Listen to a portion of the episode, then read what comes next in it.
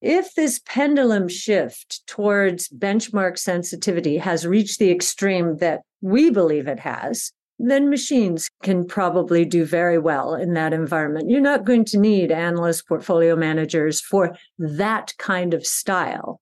What you will need analysts and portfolio managers for is anything about the future which is really, we're going back to the future. This is how I started in the industry. It was trying to figure out what the world's going to look like in 5, 10, 15, 20 years. And yes, AI is all about pattern recognition, but if patterns are going to change radically, it's going to need to see some good examples of that, and then it'll be on its way. So I think the human mind is going to have more purpose in investing as we shift back to the future, shift back to investing in the future instead of investing in the past. In this series, as a special treat, we are featuring the music of one of our guests in the series, Julia Quamia. You can find the link to Julia's Spotify album in the show notes. I'm Aoife Devitt, and welcome to the 50 Faces podcast, a podcast committed to revealing the richness and diversity of the world of investment by focusing on its people and their stories. I'm joined today by Cathie Wood, who is CEO of ARK Investment Management, LLC. Prior to ARK, Cathie spent 12 years at AllianceBernstein as Chief Investment Officer of Global Thematic Strategies, where she managed $5 billion. Cathie joined Alliance Capital from Tupelo Capital Management, a hedge fund she co founded, which in 2000 managed 800 million in global thematic strategies. Prior to her tenure there, she worked for 18 years with Jennison Associates as chief economist, equity research analyst, portfolio manager, and director. She started her career in Los Angeles, California at the Capital Group as an assistant economist. Welcome, Cathie. Thanks for joining me today. Thank you, Aoife. Very happy to be here. Well, since founding ARK, your profile has grown enormously. And I see, from my perspective, your investing is grounded in a love for innovation, an openness to change, and big ideas. But also, your public persona to me displays quite a bit of resilience and stamina. Usually, I find that those traits are grounded in one's upbringing, one's path to here. So, mm-hmm. can you mm-hmm. take us briefly through that and, and maybe what is it about that that made you the investor you are today? Yes. Well, yes, I suppose upbringing does make us who we are today for the most part. So, yes, traveled around a lot, both of my parents, Aoife, are Irish. You should know one uh, from Donegal and the other from Kerry. And my father uh, was in the American Air Force after he immigrated and really fell in love with technology. It was the dawn of the electronic age, radar systems. And so my father had a very strong influence on my love for innovation generally and how it can transform lives in the world. It certainly transformed my father's life. So my father, I mean, there are various renditions, but he has a sixth grade education or he went through high school. I'm not quite sure, but got his education in the Irish Army, American Air Force, and moved to America because it was the land of opportunity. And my mother did the same, land of opportunity. When she was 18, and I think my father was 22. And then we moved around a lot when I was little. And so I, I, had to, in fact, 10 times by the time I was 12. And so I had to go in, size up situations pretty quickly, figure out who I trusted, who I didn't trust, and it became a, a decent judge of character, I would say. I think that shaped it. And then in terms of upbringing, of course, my education, my father's emphasis on education, actually, education, career, education, career, education, career, production, production. So he was always thinking about productivity. So I guess he was, and, and my mother was the laughter in our lives. Thank goodness, you know, a wonderful partner for my very serious father. So, yes, I think parents, education, traveling all around England, Ireland, Selma, Alabama, upstate New York, California. So, yeah, I think that traveling was mind opening. And, you know, I'm always excited about new technologies that can scale globally because, you know, I saw a lot of situations where technology really changed lives. When we first moved to Ireland, no one had a TV, no one had a telephone. And of course, now they're prolific and technology has transformed Ireland. And just in terms of your imagination, to me, is clearly what drives your belief in some of this technology. You can imagine maybe what transformation could occur. Were you creative in your upbringing? And how did that then translate into your approach to investing? Creative. I don't think anyone would call me creative necessarily. Very serious, very studious, very focused on outcomes. But I think my imagination for technology started, of course, with my father, but then at and Associates, Sig Segalas, God bless him, he just passed this year, an incredible influence on my life. He gave me the opportunity to do equity research. I had started in economics, but he wasn't going to give me any stocks. He wasn't going to take them from any analyst. I had to find my own universe. So uh, I was uh, like a little dog under the table, scrapping, you know, for bones or what have you. And what happened then is I learned about companies that fell through the cracks. Nobody wanted them. So the first group of companies like this was database publishing. The technology analysts didn't want it, that group, because it had publishing in it. And the publishing analysts didn't want that group because it had database in it. So, not in their comfort zones. So, I took the fall through the cracks companies, which now that I look back, were the first signs that there were uh, going to be convergences between and among technologies that would create explosive growth opportunities. So, what happened with database publishing? It really became the internet, right? When you think about it. And so I was there and we were all struggling. This was in the 80s, database publishing. So it was Reuters and Telerate and what kind of business model is this? And it was the very early days of what would become a lot of the thinking on the internet. So I learned early when nobody wants something and the old world is dismissing its relevance, then maybe you should take a closer look because there could be something big brewing there. Certainly, early contrarian indicators there I can see. Let's go to ARK now and your approach, because there's so many aspects of this I'd like to discuss. First, I got to know you at the very early days of ARK. Yes. And I was struck by this research focus on innovation above all that went across many sectors and some of the openness you had, the almost the open source uh, approach you had to your research. Can you talk yeah. about how that evolved? Yes. So our focus exclusively on innovation came out of my time in the industry, actually. And when I started at Capital Group on the West Coast, there were no computers or no cell phones at the time. We were trying to figure out the way the world was going to work, however. And so there was deep research, and the focus was 5, 10, 15, 20 years out. So I said, Oh, wow, I really do want to be a part of this industry once I was introduced to it because the world was our oyster. And the 80s and 90s were golden. But starting with the tech and telecom bust, and even more so after 0809, I saw the pendulum shift towards passive and towards extreme benchmark sensitivity. And because my strategies have always been very forward looking. What is the future going to look like? This pendulum shift was going backwards from my point of view, certainly when it applies to innovation strategies, because the stocks at the top of benchmarks are there because of past successes. And we're looking for the stocks of the future.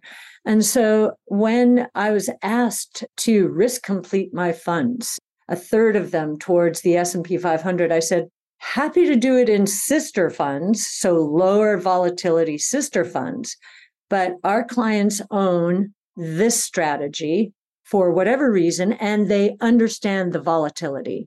That conversation evolved to the point where i said let me just go out and start my company. And i will say many people know this about me so i'll offer it up here there is a spiritual element to this journey because, you know, I remember being very frustrated with what I was facing and walking into my house one summer day, beautiful sunshine, completely silent house. And like your house, and I know you have many, many children, mine was silent and everybody was gone for a, reason for two weeks, camps and, and so forth.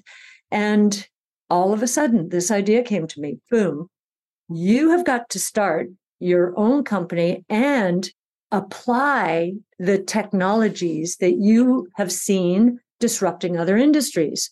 So, what that meant to me was open source. So, give your research away, become the first sharing a company in the asset management space. Give your research away, and you'll be surprised at how much you get back.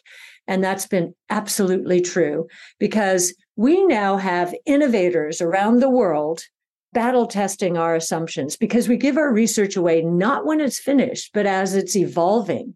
And so, isn't it wonderful to have individuals who are actually heads down innovating, but who love our top down research, trying to size their markets and how big these opportunities are going to be and what the unit economics look like. So they want us to be right. And so they're helping us if they see us going astray with our assumptions. So we're looking at exponential growth opportunities. And the problem with that is if we make a mistake early on in our assumptions, we can make exponential mistakes. So we really want this battle testing. So now we have social media. So we give our research away over social media social marketing, and now social distribution on the Titan app. We launched a venture capital fund just last year and we entered social distribution. This is the only way to get it for retail investors, although we have separately managed accounts for institutional investors.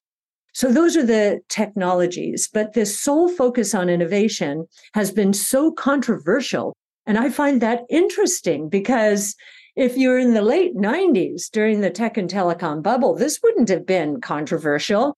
Everybody wondered why they were investing in anything but the internet back then, right? And that ended badly. So, psychologically, right now, I feel like we're in a very good place because the fear of innovation is palpable. The fear of investing in anything that delivers earnings, maybe not right now, but in the next five years, is in the public markets considered almost suicidal by some. And yet, that is the reason there are so many opportunities and there is so much inefficiency in the pricing of innovation in the public markets. So interesting. And so many things to follow up on there. First, I'm going to listen to myself just so quick. First is time horizon. Then I want to talk about US versus non US innovation. And I want to talk about fear and why we may have more fear today. So, mm-hmm. focusing on time horizon, it seems to me if you're open sourcing your research, you're going to obviously have many different opinions feeding into a thesis. And often time horizon can be the real rub because something may, for around innovation, its disruptive ability may well be true in the long term, but we made that classic idea of overestimating its impact in the short term. And whereas markets, being the weighing machine that they are, often you know look at short-term expectations and disappointments. So how do you square that? How do you, I suppose, settle on a consensus of time frame and reiterate, I suppose, course correct if your time yeah. frame is off? Yes. So we center our research around Wright's law. So Wright's law is a relative of Moore's law. But Moore's law is a function of time every 18 months to two years. And Wright's law is a function of units. And it says for every cumulative doubling in the number of units produced, so one to two, two to four, four to eight, for every cumulative doubling, costs associated with a new technology decline at a consistent percentage rate. And so what we're trying to do is find that rate out. And I can tell you in long read DNA sequencing, that rate is 28%. And we're at a very low base in terms of the number of whole human genomes sequenced. For short read sequencing, that number is 40%. And that's very important in liquid biopsies and other breakthroughs that we're seeing here. For industrial robots, it's 50%. For electric drivetrains, battery technology, it's 28%. For artificial intelligence, it's 48%. But the cumulative doubling in the metric that we use, it's a metric involving data. The cumulative doubling is happening in less than a year's time. So, what it means is AI training costs today are dropping 70% per year. So, once we've got these costs down, we assume that they will flow through into prices. You see Tesla's cutting its prices. One of the reasons is its costs are going down. Many people think it's because demand is weak, and that may be true, but it has the ability to cut costs, whereas traditional auto manufacturers really do not. And so we need to understand when will that price point appeal to a new sector. So we're looking at technologies. So our analyst responsibilities are broken out by technologies. So they're technology specialists with domain expertise, but they are sector generalists. Why? Because we think that the five major platforms around which we have centered our research, so multiomic sequencing, robotics, energy storage, artificial intelligence, and blockchain technology. We believe that those platforms, which involve 14 different technologies, are going to scale across sectors. And so we want them to be looking at different price points and when they're going to hit, and the price elasticity of demand is such that it will appeal to another sector. So that's how we've set up the firm. It's our sole focus.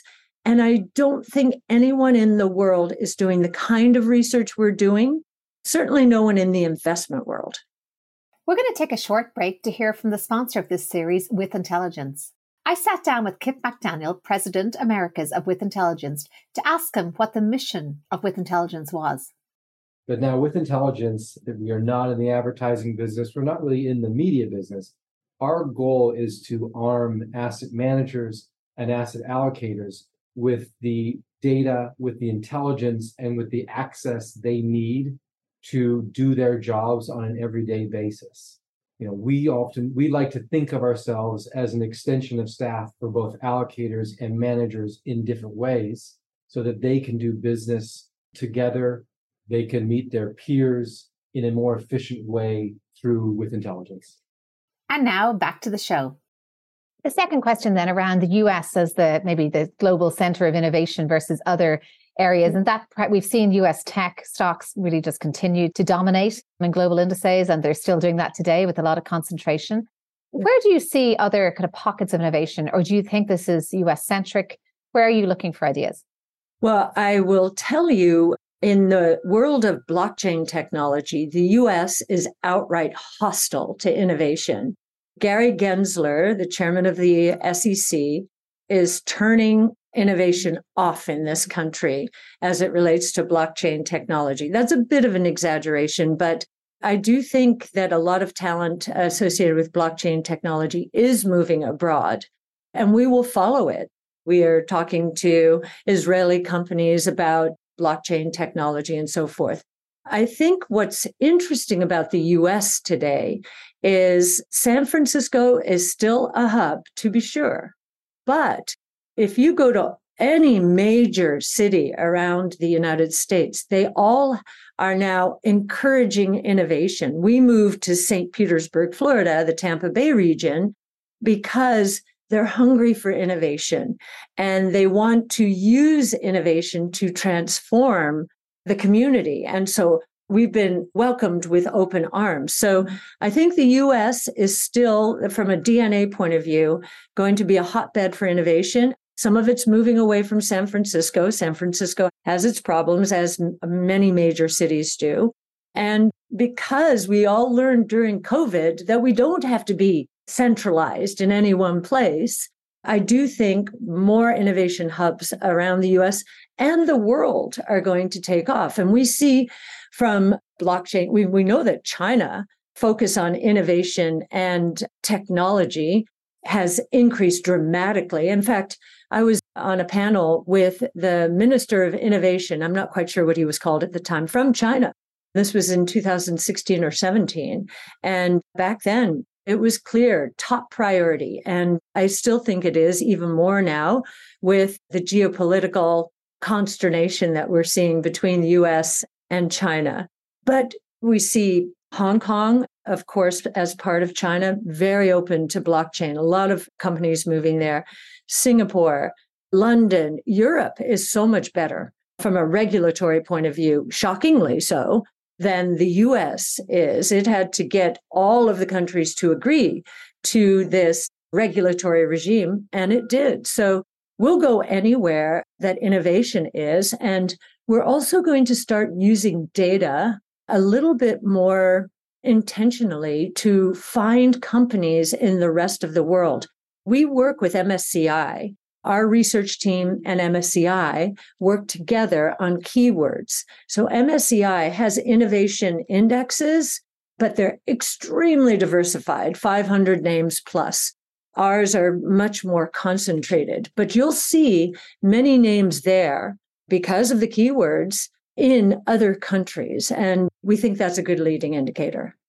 Well, let's talk about innovation and maybe something that is scaring people around innovation. And let's talk about AI, ChatGPT, Bard, etc. How would you say why is it is it at this juncture that people are apprehensive around the impact of this innovation? And taking AI in particular, do you think that accounts for some adoption trends, maybe not quite as you model them? Actually, we have been modeling AI since 2014 when we happened upon NVIDIA at $5 a share. It's now over $400. But we weren't calling it AI at the time. We were calling it autonomous driving, which is an AI project. And of course, we learned very quickly, of course, it's an AI project. And of course, this is going to be the biggest play from a picks and shovels point of view out there. So we've had a beautiful ride and we own it in our specialty portfolios, but have pulled away because it's at 25 times revenues. And we see companies like Twilio, which has a trillion interactions between businesses and consumers recorded every year. And is selling at only two times revenues. We're looking at companies with proprietary data that no one else has as probably the biggest beneficiaries of AI. And so there's huge valuation discrepancies. But why are we focused on it now? And why are people so fearful? We're focused on it even though it has been in science fiction, we've been hearing about AI. And in actuality, we've been hearing about it since the 50s, right? But there were two big breakthroughs deep learning in 2012, ImageNet, and then transformer architecture, natural language processing in 2018. And then, of course, ChatGPT, which is one of the most provocative results of transformer technology, 2020.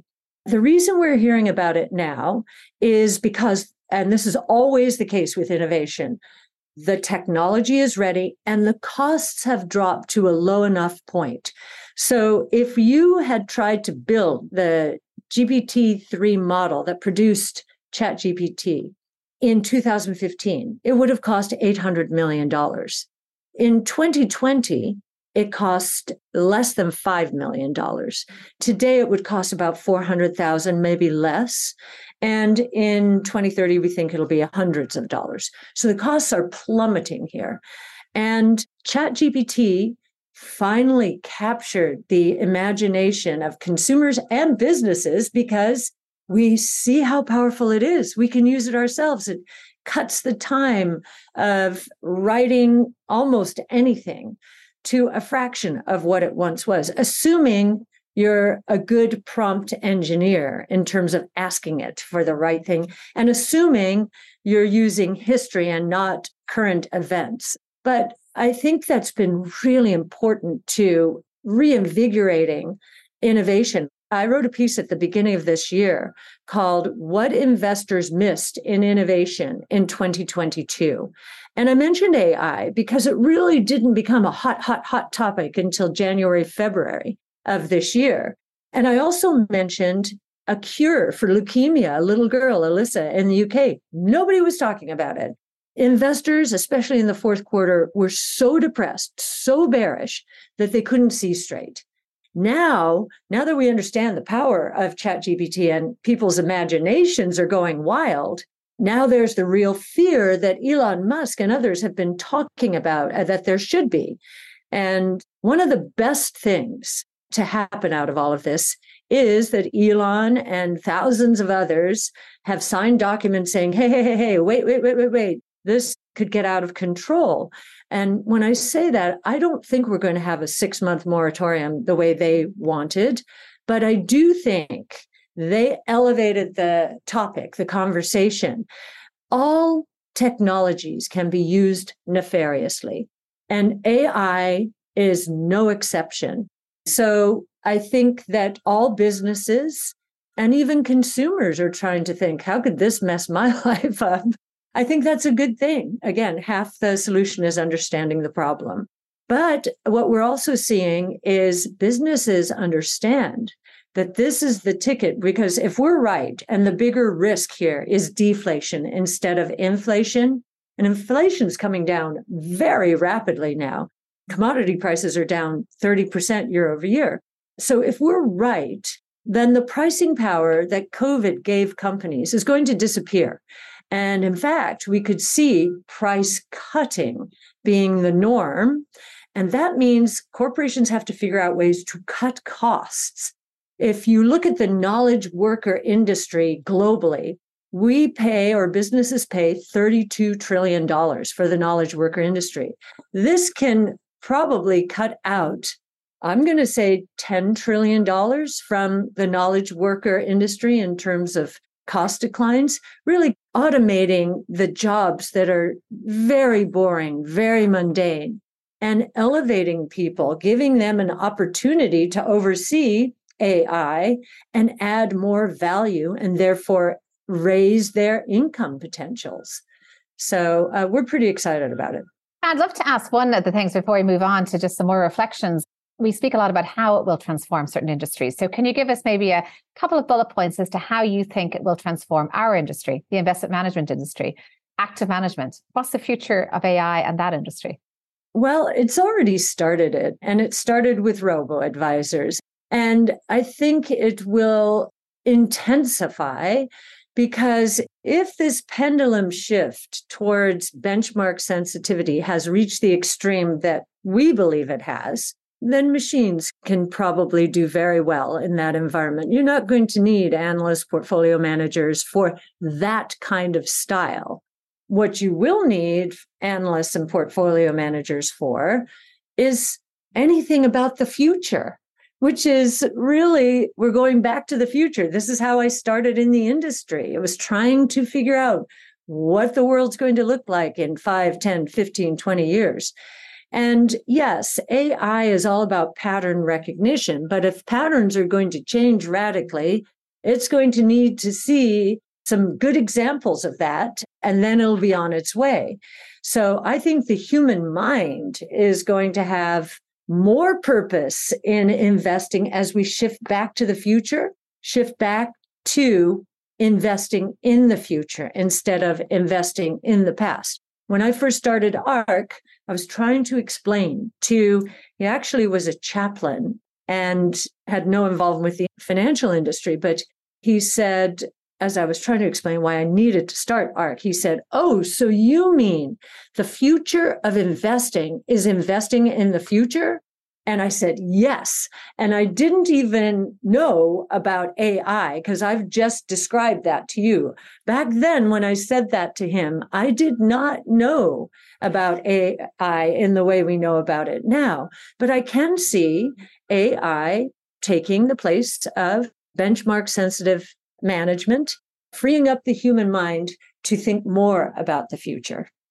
Thank you. And you did note your long term conviction in the deflationary impulses around society. We didn't even have time to touch on that, but that's something that I've always known as characterizing you in a slightly contrarian way at times, but I think it, it definitely still prevails. Just want to move on to some reflections. When you look at, you've obviously been forecasting trends, looking to the future. When you look back at any perhaps missteps or, or mistakes or, or misjudgment in any of those trends, was there anything there where you just were too enthusiastic and it didn't play out? Areas that you learned lessons from? Yes. And this is one of the reasons I set ARK up the way in which I did is because of a big mistake. I mean, it didn't cost the portfolio, but we were making a bet on satellite radio.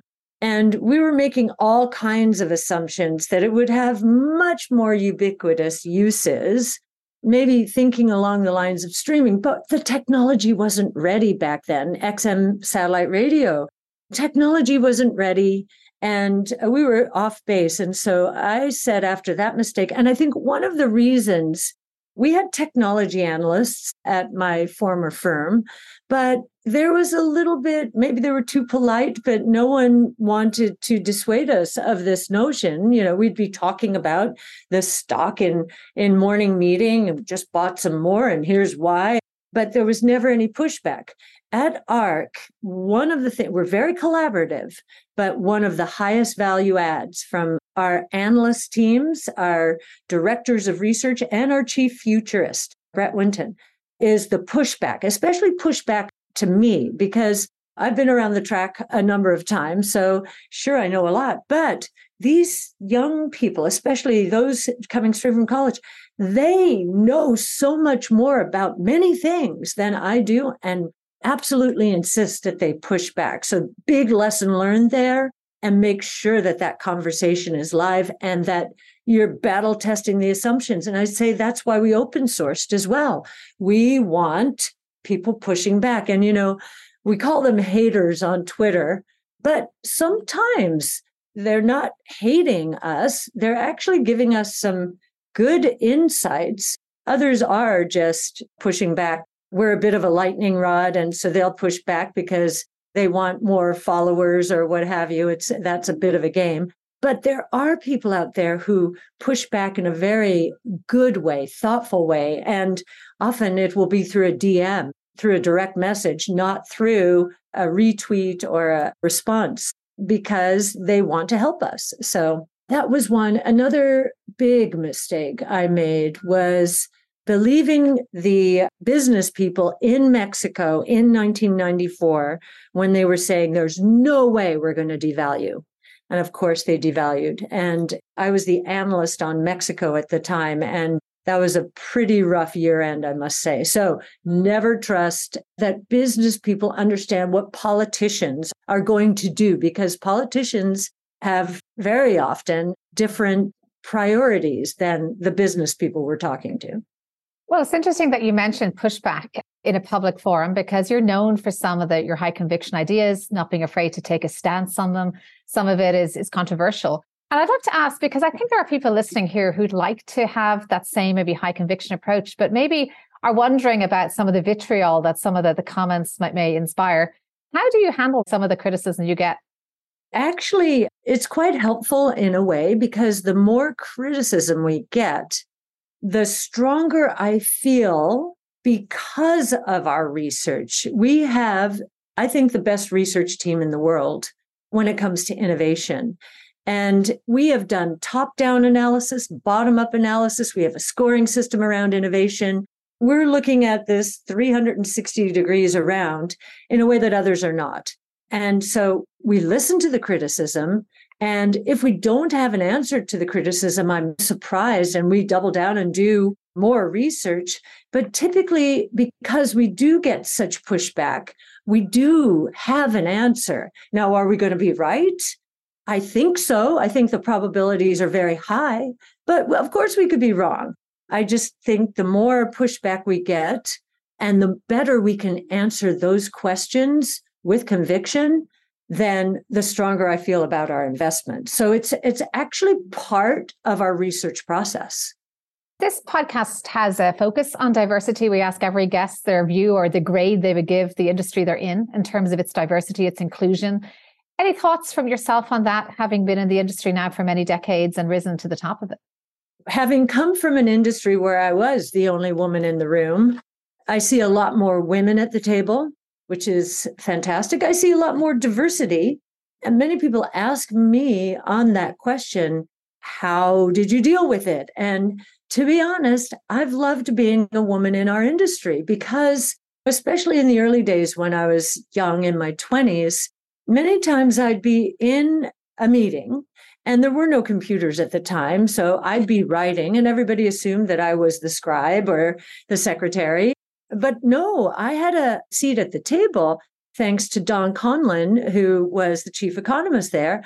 And I would look up and ask a question, and that would like be like, "What? what?" So low expectations and surprising those low expectations is fun. It's fun, and I think Sig Segalas, he and and Bob Keiter at Jennison, same thing. Lulu Wang at Tupelo, they believed in me and gave me tremendous opportunities. But Art Laffer, I don't know if you know Art Laffer, Laffer Curve, supply side economics.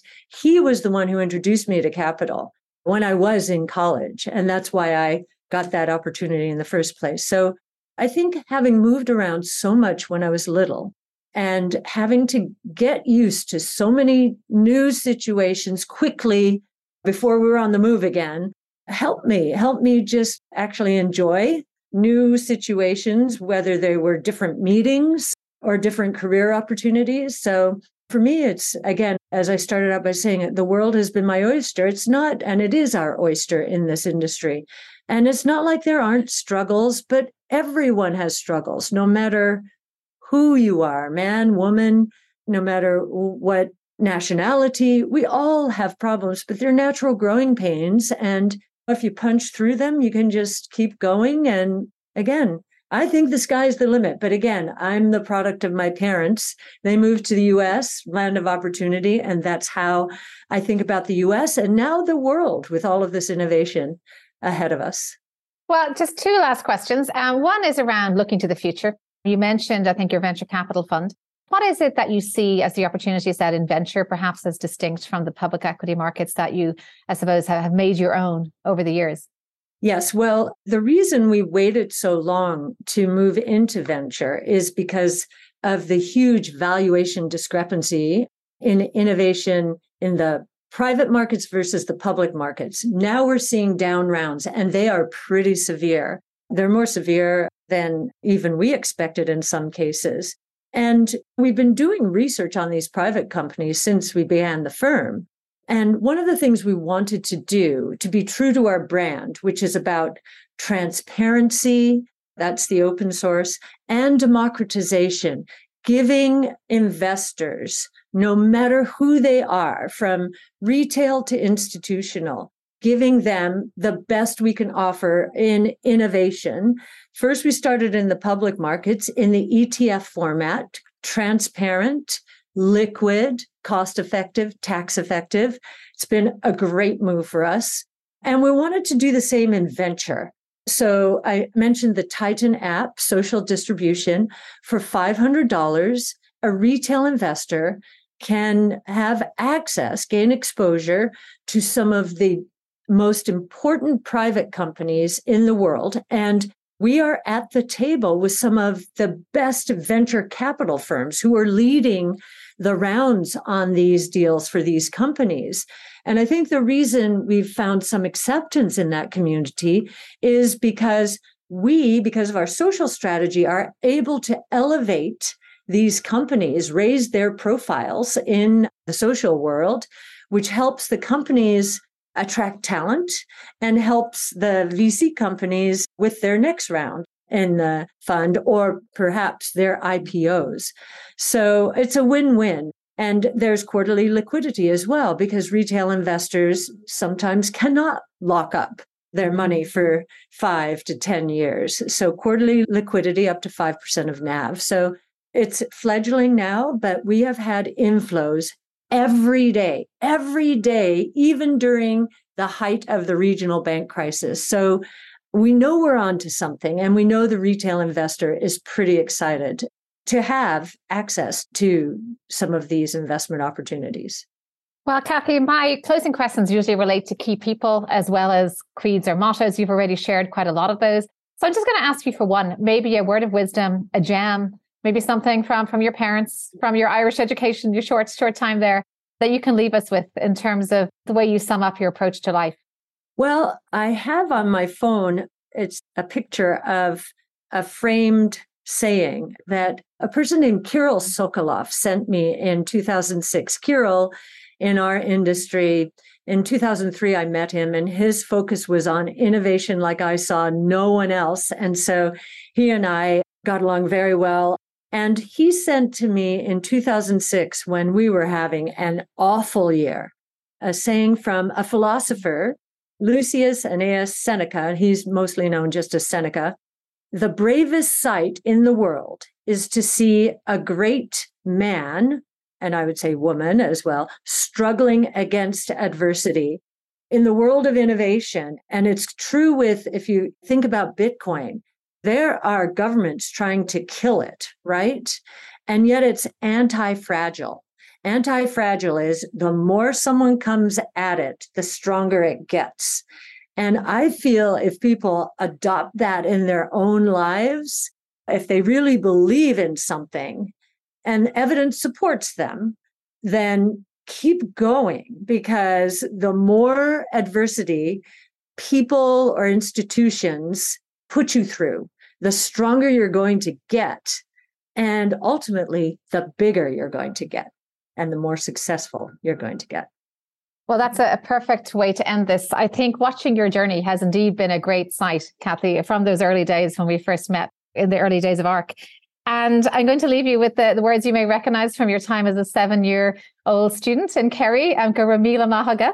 It's been wonderful to watch your journey. I think you have given us the tools with which to expand our imagination by giving us the research.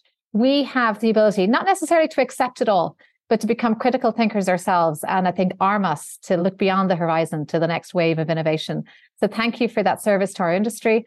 And thank you for joining us here. And thank you for your service to the industry. Congratulations on all of your success, Ethan. And I'm not going to have the pronunciation quite like I did in Ireland, but Garamahagut. I'm Ethan Devitt. Thank you for listening to the 50 Faces podcast.